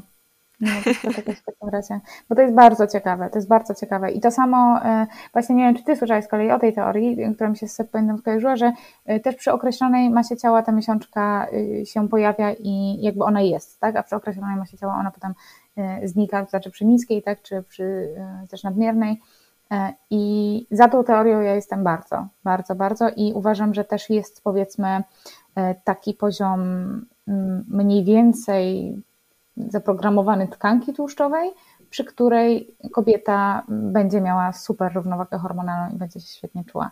I to, to, to bardzo, bardzo, bardzo do mnie przemawia. Tak, tak. No, no. Yy, tutaj się zgadzam. Jak najbardziej, bo też to, też to obserwuję. E, dobra. E, to to takie już chyba jedno z moich ostatnich. A nie, jeszcze nie. Ale już brnąc powoli do końca moich pytań, e, chciałam się Ciebie zapytać, tak trochę to podsumowując, wszystko co mówiłyśmy, e, co w takim razie będzie wpływać na zaburzenie naszego ośrodka głodu i sytości, a co będzie nam pomagać w jego regulowaniu, kiedy już sobie go zaburzyłyśmy, czy zaburzyliśmy. Czy najpierw może zacznijmy od y, rzeczy, które mogą nam zaburzać ten ośrodek głodu i sytości. W jaki sposób my możemy, nie wiem, jakimiś niekorzystnymi nawykami albo innymi rzeczami wpływać na zaburzenie tego ośrodka. Mhm. Myślę, że podstawowa rzecz, która nam zaburza ośrodek głodu i sytości. I teraz dużo e, osób, które są fanami tutaj, fankami e, postu przerwanego e, mogą mnie przestać lubić. Albo się nie zgodzić ze mną, co jest w ogóle 100% ok, to jest właśnie długie, długie przerwy od jedzenia i no, niestety przy długich przerwach od jedzenia my już sobie zwłaszcza jeżeli jakby ignorujemy też te sygnały, które potem do nas przychodzą, e, to niestety mm, abstrahując od tego, że jesteśmy potem mniej wyczuleni na ten głód, tak, i tak jak mówiliśmy, możemy po jakimś czasie mieć cały dzień bez jedzenia, co nie jest ok, e, to jeszcze obciążamy, to jest stres dla organizmu i obciążamy sobie, um, obciążamy sobie organizm tym, że sam sobie musi z nas samych to pożywienie wytwarzać. I, i tą energię, to paliwo, e, co też, i, i w ogóle też o tym nie mówiłyśmy, ale e, same długie przerwy od jedzenia też zwiększają nam e, ilość wolnych kwasów tłuszczowych we krwi, które z kolei, które z kolei jakby stymulują nas do, do tego, żeby mm, odczuwać ten głód, te wolne kwasy tłuszczowe. W związku z czym mm, też ignorując to, to też narażamy na to, że ich stężenie we krwi będzie się utrzymywać przez dłuższy czas wyższe. E, plus nie dostarczając sobie tego paliwa, to, to jakby to jest już stres dla organizmu i, i myślę, że taki główny czynnik, który mm, będzie nam zaburzał to odczuwanie głodu i sytości i dlatego też no, nie jestem bardzo za, za tymi postami. Mhm. Nie wiem, jakie masz Czyli podejście długie, tutaj? długie przerwy, nieregularne posiłki i myślę, że druga rzecz, o której też wspomniałyśmy, no to jakby też... E, wychodzenie tu na przykład mam na myśli w dół, poniżej tego set pointu, tak, czyli bardzo restrykcyjne diety albo chęć utrzymania jakiejś, nie wiem, wymyślonej swojej masy ciała poniżej właśnie tej e, zdrowej dla nas, prawda, tej, tej genetycznie zaprogramowanej, mm, no bo to się wiąże cały czas z restrykcjami, prawda, wtedy. Tak, i z tym, że my po prostu ignorujemy to, co nam ciało mówi i ignorujemy to, że my y, jesteśmy głodne, y, ale no właśnie zacisnę zęby, tak? No i prawdopodobnie po jakimś czasie zaciskania tych zębów y, przyzwyczajamy się też do, do tego ignorowania tych sygnałów, co jest trochę przerażające nawet, jak, jakby da tak spojrzeć. I, no i tak jak mówisz, to doprowadza nas do być może nowego set pointu, ale czy lepszego? No niekoniecznie. No właśnie tu, tu w ogóle mam rozbieżność, czy to można wtedy nazwać set pointem, wiesz? Mhm. W sensie to poniżej, no nie? Bo no, moim zdaniem niekoniecznie. Mm, I też mam zawsze taką roz, rozbieżność, jak e, czasem osoby, które widać, że są w restrykcjach, są w dużej niedowadze i e, pytają się, ile, ile mają jeść, ile to jest, jeżeli na przykład operujemy kaloriami, to jaka to jest ich e, dieta normokaloryczna, nie? No, hello, no, będziemy mogli mówić o diecie normokalorycznej, kiedy odzyskasz okres, kiedy ureguluje się ośrodek głodu i sytości, kiedy la, będą wyniki badań w normie, kiedy nie wiem, nie będziesz mieć złożonego łaknienia albo obniżonego totalnie, wtedy będziemy mogli mówić o jakiejkolwiek diecie normokalorycznej, nie? A nie mhm. w momencie, kiedy to wszystko jest rozjechane, bo w tym momencie mhm. dieta w cudzysłowie bardzo normokaloryczna, czyli ta, która nie zagwarantuje w tym momencie wzrostu masy ciała, ciągle trzymacie, na przykład mówiąc o zaburzeniach odżywienia w chorobie. Tak. Tak? No. tak, tak, tak, tak, tak, to masz 100% rację. No właśnie, czy ten, i, i co z tym set pointem, czy to jest wtedy ten set point? Bo czy to jest po prostu przyzwyczajenie, czy, czy może to jest przyzwyczajenie do ignorowania ciągle tych, y, tych sygnałów, które nas do tego set pointu y, chcą doprowadzić? No, no moim zdaniem to, to nie jest wtedy set point, nie? Mhm, mhm. No tak. W sensie, y, mówiąc, że może się ten set point przesunąć, to w sensie, że może być wtedy po prostu trochę nawet wyższy, nie? Niż ten, mhm. który był właśnie kiedyś. O to mi kiedyś chodziło. A nie, że ciało się przyzwyczaja do jakiejś niskiej masy ciała. Znaczy, tak. on, ono oczywiście się adaptuje, tak? No bo walczy o przeżycie, tak? Tylko no nie wiem, mam fajne pytanie na mój odcinek o setpoincie. Tak, bo... tak, tak, tak. Nie, nie, no ja w ogóle, kiedy go będziesz nagrywać, powiedz mi. E, najpierw muszę wyprosić termin do osoby, z którą chcę to okay. nagrywać, ale myślę, że może styczeń, styczeń będzie, okay. będzie, będzie tym miesiącem. No to się nie mogę doczekać już. Mogę to jest niesamowicie ciekawe. A teraz mówiąc, wiesz, w drugą stronę jeszcze, Kasia, to w jaki sposób my e, możemy to wyregulować? Jakby mm. Myślę, że też nic nam nie da stoprocentowej gwarancji, bo ja też zawsze unikam jakby dawania pewności, ale w jaki sposób my możemy wspomóc i zaopiekować swój organizm tak, żeby zwiększyć prawdopodobieństwo wyregulowania tego ośrodka, a może tutaj bym też powiedziała, jakimi działaniami niekoniecznie. Mhm. Czyli jakimi tak, a jakimi niekoniecznie. Jakimi tak na 100% poza dietetycznie myślę, że sen, sen, sen, sen, sen, sen i wsypianie się, bo to jest pierwsza rzecz, która nam w ogóle pozwoli jakoś być bardziej wyczuloną na te sygnały, e, która nam umożliwi regenerację, która nam sprawi, że, e, że gdzieś tam ten organizm będzie w mniejszym spięciu i w mniejszym stresie, tak? I te hormony stresu się troszkę obniżą, to sen to jest podstawa. To jest naprawdę no, podstawa podstaw i też um, zupełnie inaczej. Ja, ja miałam nawet taki czas, że e, parę miesięcy temu, że e, stwierdziłam właśnie, że zacznę się wysypiać, e, bo tak jakby doszłam, doszłam do tego, że, że po prostu się nie wysypiam i, i zaczęłam spać więcej i to po prostu był taki life changer, że o Jezu, wszystko, wszystko zaczęło się w ogóle jakieś takie, takie było takie fajniejsze i tak no, zupełnie inny świat. Więc y, myślę, że w kontekście w ogóle regulowania głodu, regulowania hormonów w ogóle, tak, to jest najważniejsza rzecz. Na pewno też jedzenie, po prostu jedzenie, w sensie, żeby nie zapominać o tym jedzeniu, żeby nie robić właśnie tak jak mówiłyśmy, tych gigantycznych przerw między posiłkami. Ja jestem w takich przypadkach, e, zwłaszcza z jakąś historią restrykcji, jeżeli ktoś ma jakąś historię dużych restrykcji, to jestem bardzo, bardzo dużo zwolenniczką różnego rodzaju przekąsek, żeby ich było naprawdę sporo, jakieś tam powiedzmy trzy główne posiłki, trzy przekąski, czy nawet jeszcze więcej, żeby tych posiłków po prostu było dużo, żeby też ciągle dawać sobie informację taką fizyczną, fizjologiczną, że to jedzenie jest, żeby zaspokajać, żeby pobudzić może też ten e, apetyt troszkę, dając sobie takie mniejsze porcje, tak, a częściej, e, i e, też, żeby utrzymywać stabilny poziom cukru we krwi. Bo paradoksalnie, no, jak my nie jemy czegoś, nie jemy w ogóle długo, no to czerpiemy, organizm jakoś musi więcej nagimnastykować, żeby ten stabilny cukier utrzymać, bo, bo musi skorzystać z różnego rodzaju mechanizmów takich wewnętrznych, a jeżeli my sobie dostarczamy, powiedzmy, te węglowodany regularnie, to to jest dużo łatwiejsze, tak? I, i pracę wykonujemy za siebie, więc więc to, to myślę, że bardzo, bardzo ważne.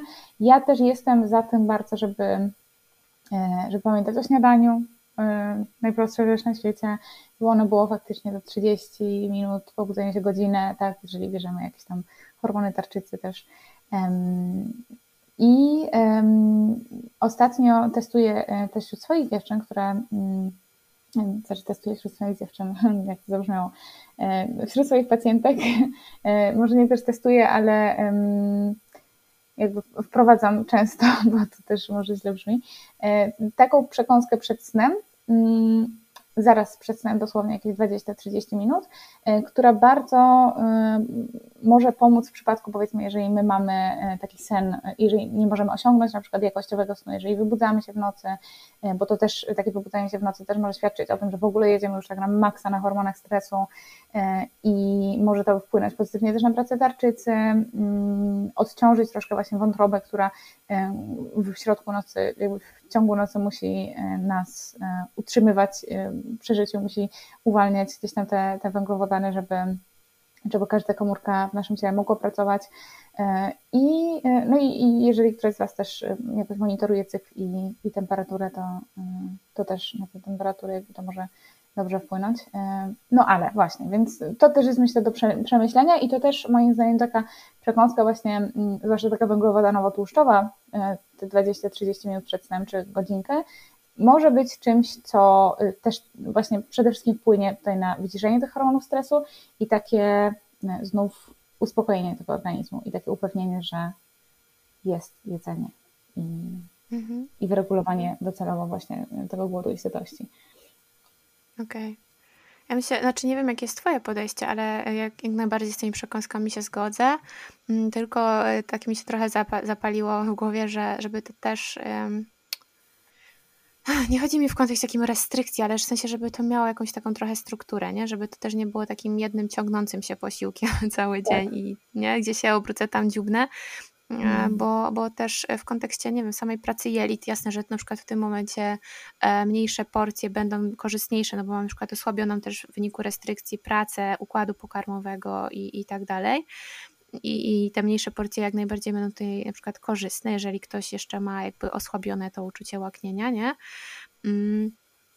No ale też ta regularność i jakieś tam mniej więcej choćby przerwy między tymi posiłkami będą korzystne też dla tych jelit właśnie, nie? Żeby pobudzać, nie tak. kompleks MMC, motorykę tych jelit i tak dalej, nie? Więc też e, no nie wiem jak ty, ale ja jestem zwolenniczką, żeby to jednak nie było takie mm, Dziubanie cały tak, dzień? Tak, tak, tak, tak. Konkretnie? Konkret plus tak. przekąseczki jakieś tam, nie? Tak, 100%, 100% się zgadzam. To może źle tak wybrzmiało, że mówiłam przekąski, przekąski, przekąski, y, ale um, oczywiście przerwy między posiłkami te 3-4 godziny, aczkolwiek to i tak da się jakby dużo przekąsek robiąc na przykład te 3 godziny czy 4 godziny przerwy między posiłkami, tak i tak y, trochę tych przekąsek nam wejdzie, powiedzmy właśnie jakieś tam trzy większe posiłki, tak i, i ze dwie przekąski. Myślę, że to jest coś super, ale faktycznie, żeby to były posiłki, w sensie, żeby wszystko było, bo przekąska to też jest posiłek, tak? I żeby to też było jedzone właśnie tak świadomie i tak, mm, tak od do, tak? Że teraz jest czas na jedzenie, a nie żyjemy ciągle. Masz rację, bo to bardzo łatwo się może zamienić w taki jeden wielki posiłek w ciągu dnia. I tak wydaje mi się, że to też nie będzie wtedy sprzyjało regulacji tego ośrodka głodu i sytości, nie? Na pewno. Na pewno, tak, na 100%. Super, że na to zwróciłaś uwagę. Czy jeszcze byś coś e, chciała dodać, co by mogło wpłynąć e, pozytywnie na tą regulację ośrodka głodu i sytości? Jeżeli, a na przykład mieliśmy takie, miałam takie pytanie, jeżeli wychodzimy właśnie z anoreksji, nie? czyli co, co by tutaj mogło tak pozytywnie wpływać na tą regulację ośrodka głodu i sytości? Oprócz faktycznie tej regularności posiłków, czyli na początku no, trochę nawet zmuszania się do tych posiłków, tak? jeżeli faktycznie mamy zniesione uczucie łaknienia. Mm, Wydaje mhm. mi się, nie wiem jak ty na to patrzysz, ale też e, kwestia kompozycji właśnie tych posiłków, bo też powiedzieliśmy, żeby jednak nie bazować w 100% na, na tylko przetworzonych produktach, czy jakichś takich bardziej rekreacyjnych, o w ten sposób powiem. No ale też kompozycja będzie wpływać, prawda? Czyli cały indeks sytości. Co ty o tym uważasz? Tak.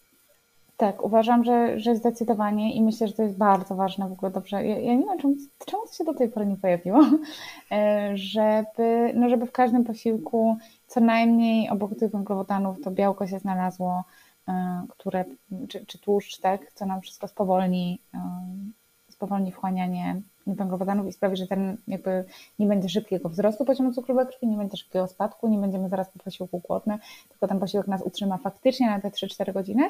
I myślę, że tutaj to też jest znowu mm, coś takiego, w czym nie chciałabym, żeby osoby nas słuchające nam wierzyły na słowo, tylko po prostu zaobserwowały, bo wtedy też dzięki temu najwięcej się uczymy i, i można sobie wypróbować zjeść na przykład nie wiem, makaron z jakimiś e, oliwkami, jak on się nazywa, aglio olio, e, mhm. a dołożyć sobie do tego jakiegoś kurczaka czy mozzarellę i, i zobaczyć, czy, czy właśnie jeszcze jakieś dodatkowe warzywa i zobaczyć, jak się potem będziemy czuły. Myślę, że to jest taki eksperyment warty, warty znowu zrobienia i, e, i na to na pewno warto zwracać uwagę. I tak jak wspomniałaś, żeby troszkę się przymuszać do tego jedzenia, um, tak, tak, tak, tak.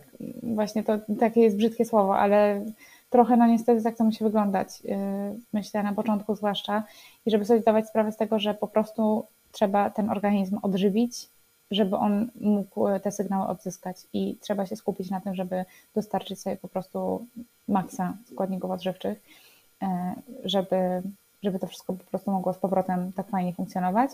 Y, I ja bym do tego chyba dodała jeszcze taki brak oczekiwań i właśnie taki szacunek e, do swoich zachcianek chociażby, e, do tego, czego my w danym momencie potrzebujemy, bo może się okazać, że nagle nam się włączą zachcianki na jakieś dziwne rzeczy, które też trzeba uhonorować, myślę, oczywiście w granicach rozsądku, tak, ale, no, ale no, tak, obserwacja, obserwacja, obserwacja mm.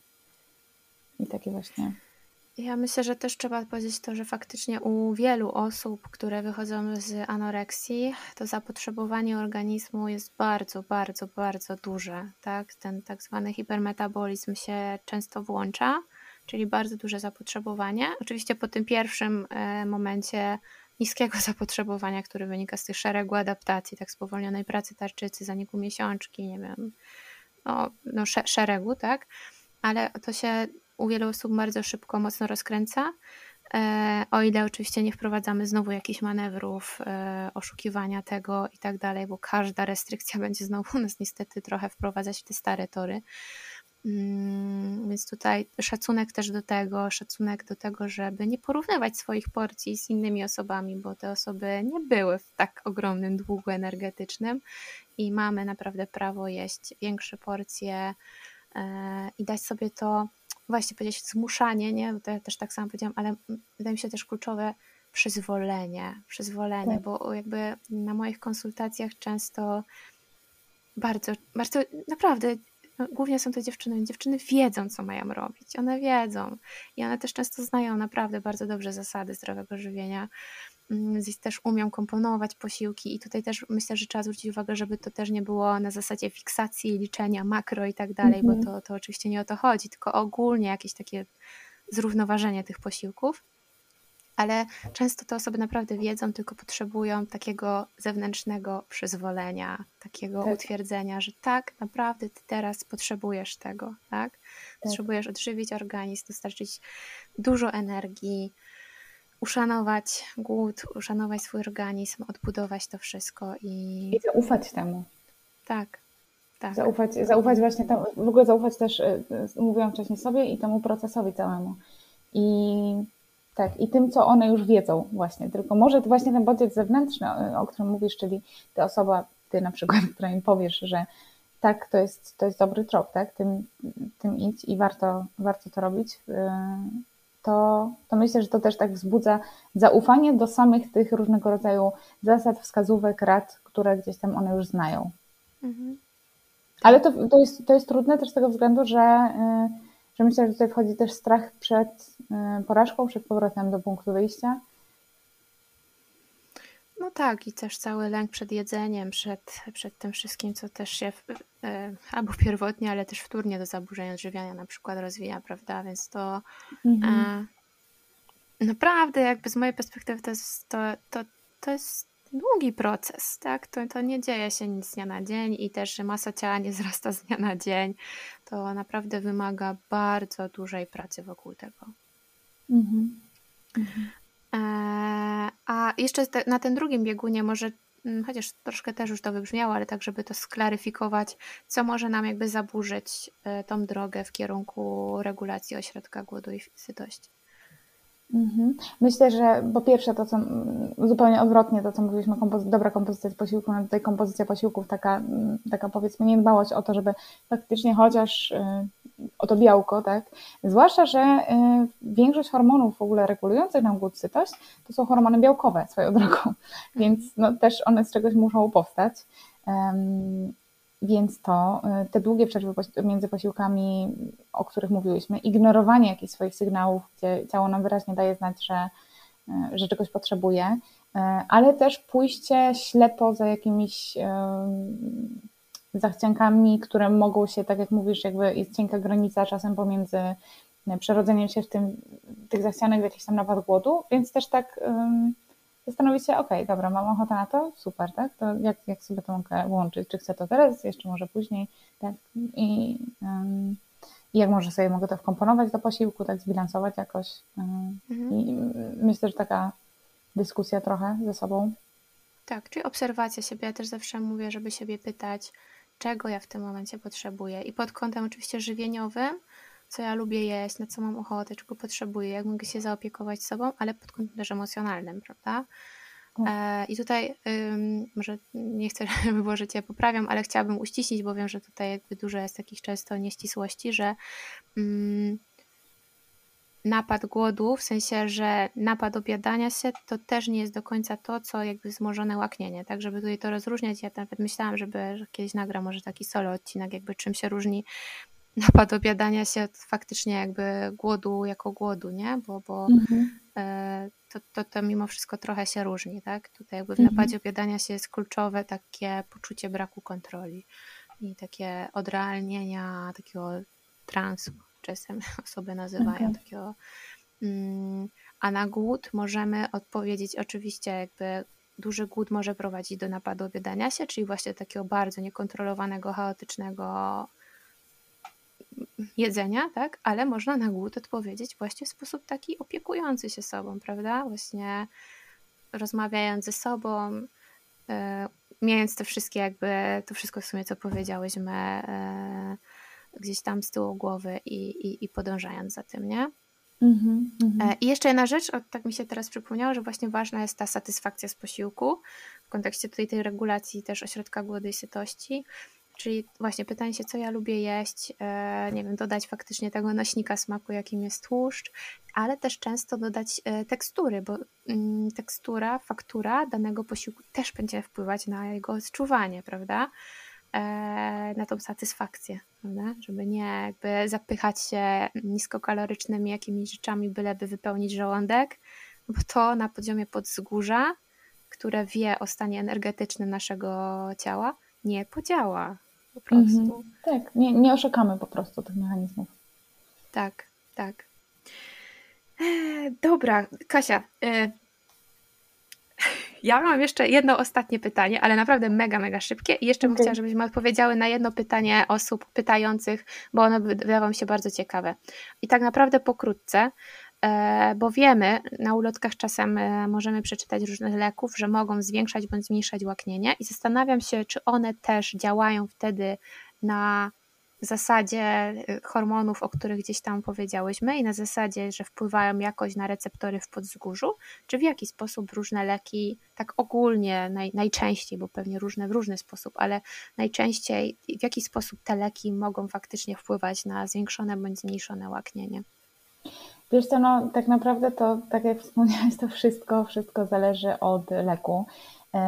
Te, które mogą wpływać na receptory tak typowo w podzgórzu, to są wszelkiego rodzaju neuroleptyki, w sensie leki działające na, na środkowy układ nerwowy, e, w związku z czym e, wszelkiego rodzaju takie leki psychiatryczne, typu na przykład leki przeciwdepresyjne, e, chociaż też wtedy działanie, w ogóle samo to, że one przenikają bariery krew-mózg, i wpływają w ogóle na neuroprzekaźnictwo, może sprawiać, że, że one będą powiedzmy troszkę mieszać bezpośrednio na miejscu. E, ale nie tylko, e, dlatego że no, to, to, to już też w przypadku i neuroleptyków i innych leków też, może być tak, że one działają na przykład poprzez zmianę mikrobiomu jelitowego, tak?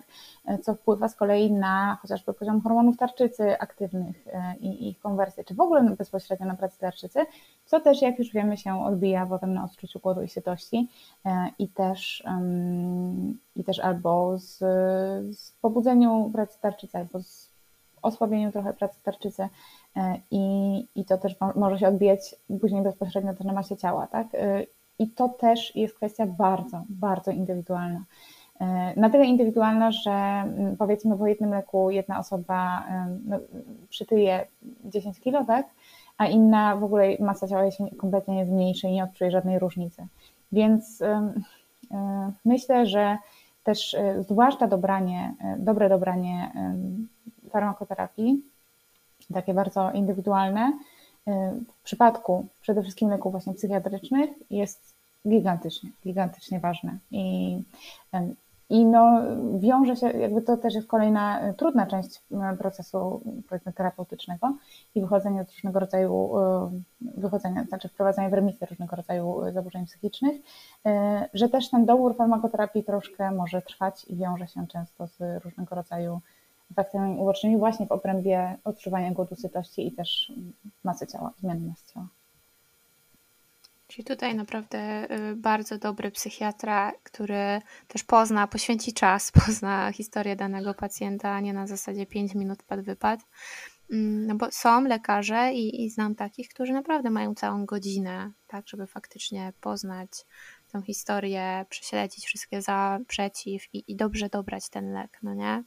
Mhm. Tak, tak, no wierzę, wierzę, że, że tacy są i byłoby super, jakby takich było jak najwięcej. Dobra. Myślę, że mamy totalną e, i bardzo długą encyklopedię wiedzy, chociaż tak jak mówię, jakbyśmy chciały pewnie przegadać wszystko, to, to by było trzeba no, całe studia albo, albo semestr tych studiów po prostu na to poświęcić. Ale mam jedno pytanie, czy ja mogę Ci jeszcze je zadać właśnie od jednej dziewczyny, bo wydaje mi się, że ono było takie bardzo ciekawe. Mhm. E... Mhm, jasne, jasne. Mm, a propos tego, czy. Czekaj, jak to, jak to było napisane? Bo właśnie ja tak y, nie zrozumiałam do końca tego pytania, bo y, widziałam je na Twoim story. Wiesz co, wydaje mi się, że chodziło o to y, w tym pytaniu, że jeżeli na przykład przez długi czas się, mm, czy przejadamy powyżej poziomu na przykład naszej sytości, prawda? Albo na przykład, ja bym to tak interpretowała, jeżeli mamy napady objadania się, E, w kompulsywnym obiadaniu się, czy w bulimii, czy nawet jakieś takie niesklasyfikowane napady obiadania się, czyli jakby rozciągamy mięśniówkę tego żołądka, tak? Czy to e, będzie też Fizycznie. wpływać tak, na e, nasze późniejsze na przykład wzmożone, nie wiem, łaknienie, no bo ten żołądek zostaje, nie wiem, rozciągnięty, no albo na przykład, to też, no nie wiem w sumie w jakim kontekście było to pytanie, czy na przykład w kontekście też jakichś, nie wiem, powodzenia e, zabiegów bariatrycznych, no nie, które też, e, no zależy jaki zabieg, no nie, ale e, też na przykład mogą e, w, no, strukturę żołądka bardzo ingerować, prawda? Wiesz co, wydaje mi się, że y, tak, że tak jak na wszystko jakby mm, przy y, samo rozciąganie i rozciąganie się żołądka też pobudza nam jakby, pośrednio nam może hamować ten apetyt. I to też jest jeden z takich sygnałów, jak ten żołądek mamy pełny, co też oczywiście nie dochodzi do nas od razu, tylko powiedzmy po, po jakiejś tam chwili. To też jest jeden, jeden z sygnałów, który nam mówi, ok, stop, stop jedzenie, tak? I to też jest tak, że jeżeli przez długi czas się ten żołądek rozciąga, e, to człowiek się już u, uniewrażliwia na te sygnały. Sytości z kolei tu, nie? Tak, tak, sytości. I, e, i stąd też e, myślę, że, że w tych zabiegach bariatrycznych to jest taki najlepszy przykład tego, że, że żołądki często e, pacjentów bariatrycznych są bardzo, bardzo rozciągnięte, do tego stopnia, że po prostu nie ma możliwości, jakby to determinuje to, to, że one utrzymują taką bardzo wysoką masę ciała, bo inaczej przy małym żołądku po prostu tego nie dałoby się zrobić, tak? A jednocześnie y, też mają y, po zmniejszeniu tego żołądka mają dużo większą sytość, y, tak, większą sytość, już, już mi trochę się mózg wyłącza, większą sytość i dużo łatwiej ją osiągają. Oczywiście ze względu na to, że mają mniejszy żołądek, no bo to jest po prostu jeden z mechanizmów mhm. tego stopowania jedzenia. Tak, na ile jakby te, ta, ta mięśniówka jest jakby wypełniona jedzeniem. Dobra, się tak. to powiedziałam, ale no, w sensie na ile ten tak, żołądek tak, jest tak, wypełniony tak, jedzeniem. E, tak, no.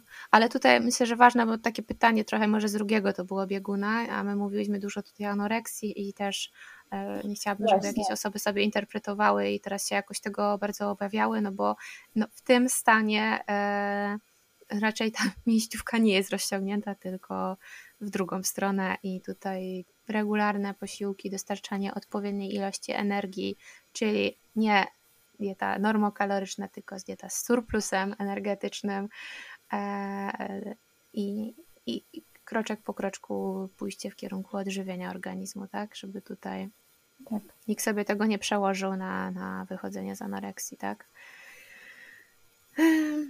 Dobra, dobra. No właśnie. Czy ty jeszcze masz jakąś potrzebę do powiedzenia czegoś, czy po prostu już też jest mózg na tyle zlansowany, półtorej mózg godziny mocno, nawijania? Mocno, mocno, tak, jest mocno zlansowany. Um, czy mam potrzebę do powiedzenia? Chyba nie, nie. No, chciałabym, żeby najbardziej wybrzmiał z tego podcastu nasz organizm jest bardzo, bardzo, bardzo mądry i te sygnały głodu, sytości są po coś. One są po coś i po prostu za, zaufajmy sobie i nie ignorujmy. Tak, tak. Szanujmy siebie, swoje ciało, bo jak jest piękne powiedzenie, że to jest jedyne miejsce, w którym możesz żyć i, mm, i korzystajmy z tego, nie? I opiekujmy się sobą, swoimi potrzebami, nie tylko tymi cielesnymi, ale też tymi emocjonalnymi.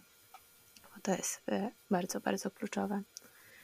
Kacha, ja Ci mega dziękuję. Eee, eee, tak, pół i myślę, że jeszcze mogłybyśmy dużo, dużo gadać, ale jak znajdziesz jeszcze może kiedyś czas, za jakieś już pół roku albo rok, to wtedy na żywo nagramy. Już nie przez tak. internet, tylko się spotkamy i na tak. żywo nagramy. Tak, tak, byłoby super, tak, bo słuchajcie, będziemy miały taką możliwość. Tak. tak. Więc, e, byłoby świetnie i na pewno, na pewno tak. A swoją drogą to wydaje mi się, że to jest pierwszy podcast, w którym jestem więcej niż raz. Tak mi się zdaje, bo uczestniczyłam w wielu podcastach już, co w ogóle bardzo, bardzo lubię, ale myślę, że, że chyba to jest pierwszy, w którym jestem więcej niż raz, więc też dziękuję za takie wyróżnienie, bardzo mi jest miło. No ja to Ci w ogóle dziękuję, że się naprawdę zgodziłaś, bo, bo wiem i obserwuję na Insta, że jesteś totalnie zajętym człowiekiem e, mm. e, i, i i zaopiekuj się też sobą. Tak zrobię. Tak zrobię już e, właśnie od jakiegoś czasu zmniejszam ciągle ilość zadań i, i tak. I całkiem to jest fajne. No. E, dobra, Kasia, Ci naprawdę bardzo dziękuję. Mm, nie chcę Cię już zatrzymywać, mm, żebyś sobie naprawdę odpoczęła i tak dalej. Pogłaskała kotka. Tak, zaraz to e, zrobię. Był bardzo wdzięczny przez cały podcast. dzięki też, dzięki, dzięki naprawdę bardzo, bardzo.